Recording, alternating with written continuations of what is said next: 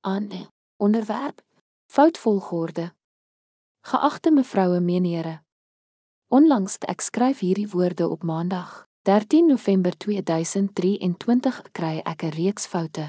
Om by my 'n posbus aan te meld asof 197254 eiewe voor al begin van tyd tot tyd geblokkeer word sonder enige verduideliking. Baie webwerwe, ek het nie toegang nie. Die gebrek aan moontlikheid om in Facebookgroepe te plaas baie WhatsApp-groepe waarby ek nie kan aansluit nie. Al hierdie en ander dienste en platforms wat my begin blokkeer, wek my vermoedens wie my by 'n soort swartlys gevoeg het sonder my kennis.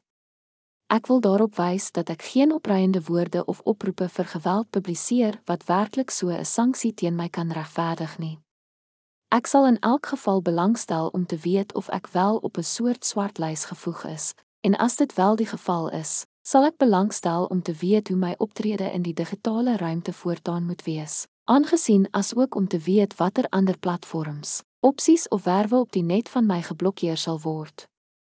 Beste wense. Asaf Benamini. Postscriptum. My telefoonnommer 972 58 6784040.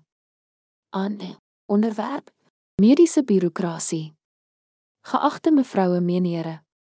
Gister, Maandag, 13 November 2023, het ek die volgende boodskap na my selfoonnommer ontvang.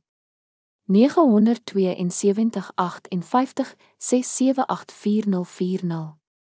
Ek wil graag weet hoe die kwessie van die skuld aan Magan David Atom afgehandel kan word. Hulle beweer dat ek hulle nis 498 skuld. Ek leef op 'n baie lae inkomste, 'n ongeskiktheidstoelaag van die Nasionale Versekeringsinstituut en ek kan nie betaal hierdie bedrag. Ek wil graag weet hoe die saak afgehandel kan word. Beste wense. Asaf Benamini. Groete. Vir jou inligting, op 29ste September 2023 het Asaf Benamini diens ontvang vir behandeling en of ontruiming in 'n gewone ambulans van Rooituin van David van Jerusalem, Costa Rica na Hadassah Hospitaal. Die bedrag verskuldig vir hierdie diens is nis 498.00. Jou geskiktheid is by die siekefonds nagegaan en dit het bevind dat jy nie op gedeeltelike deelname van sy kant geregtig is nie. Om die betaling te reël, klik asseblief op die skakeltips. Kom X86. Skuldkennisgewing nommer 10472122. Vir navrae kan u per telefoon 972 1800 390 101 kontak. Postscriptum.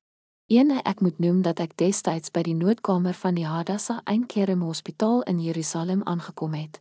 Na my kontak met die noodsentrum van die Atsara Vereniging wat in my huis geleë is. Tweet my het nommer 0295474403. 3 op die datum 29 September 2023 moes ek na die noodkamer gaan as gevolg van erge pyn wat ek gevoel het en ek het dit uit eie keuse gedoen en toe daar eenvoudig geen ander oplossing was nie. Ek het nie die telefoon mediese sentrum waartoe ek toegang het vanaf my huis misbruik nie. 4 Ek sal daarop wys dat ek 'n gestremde en siek persoon is en die eindelose omgang met hierdie onnodige birokrasie beskadig my gesondheid nog meer. Op die ou end gaan dit oor skuld wat ek nie die een is wat dit moet betaal nie. Daarom kan ek nie verstaan hoekom sulke boodskappe keer op keer aan my gestuur word nie. Daarom dink ek dit is gepas om die betrokke mediese instansies, Klalit Health Insurance, Hadassah Ein Kerem Hospitaal, Atsara Association en Magen David Adam organisasie te vra om te sorg dat hierdie sake onderling afgehandel word sonder om my herhaaldelik te pla met sulke dreigende boodskappe en eis van my as pasiënt bemiddel tussen hulle, net keelvol. 5 die huisdokter by wie ek gemonitor word. De Brandon Stewart. Klalet Health Services. Atailet Kliniek. Daniel Anofsky straat 6. Jerusalem. Israel. Poskode 9338601. 6 die terapeutiese raamwerk waarin ek is. Vereniging Reed Koshuis Afifit. Ha Afifitst. 6 Kiryat Menachem. Jerusalem. Israel. Poskode 69508. Die telefoonnommers in die koshuiskantoor het 972 Februarie 6432 551 of 972 Februarie 6428 351. Die e-posadres van die koshuis e Afifet 6 Barak net wil. Die maatskaplike werker van die koshuis wat as huishoudster in my woonstel werk.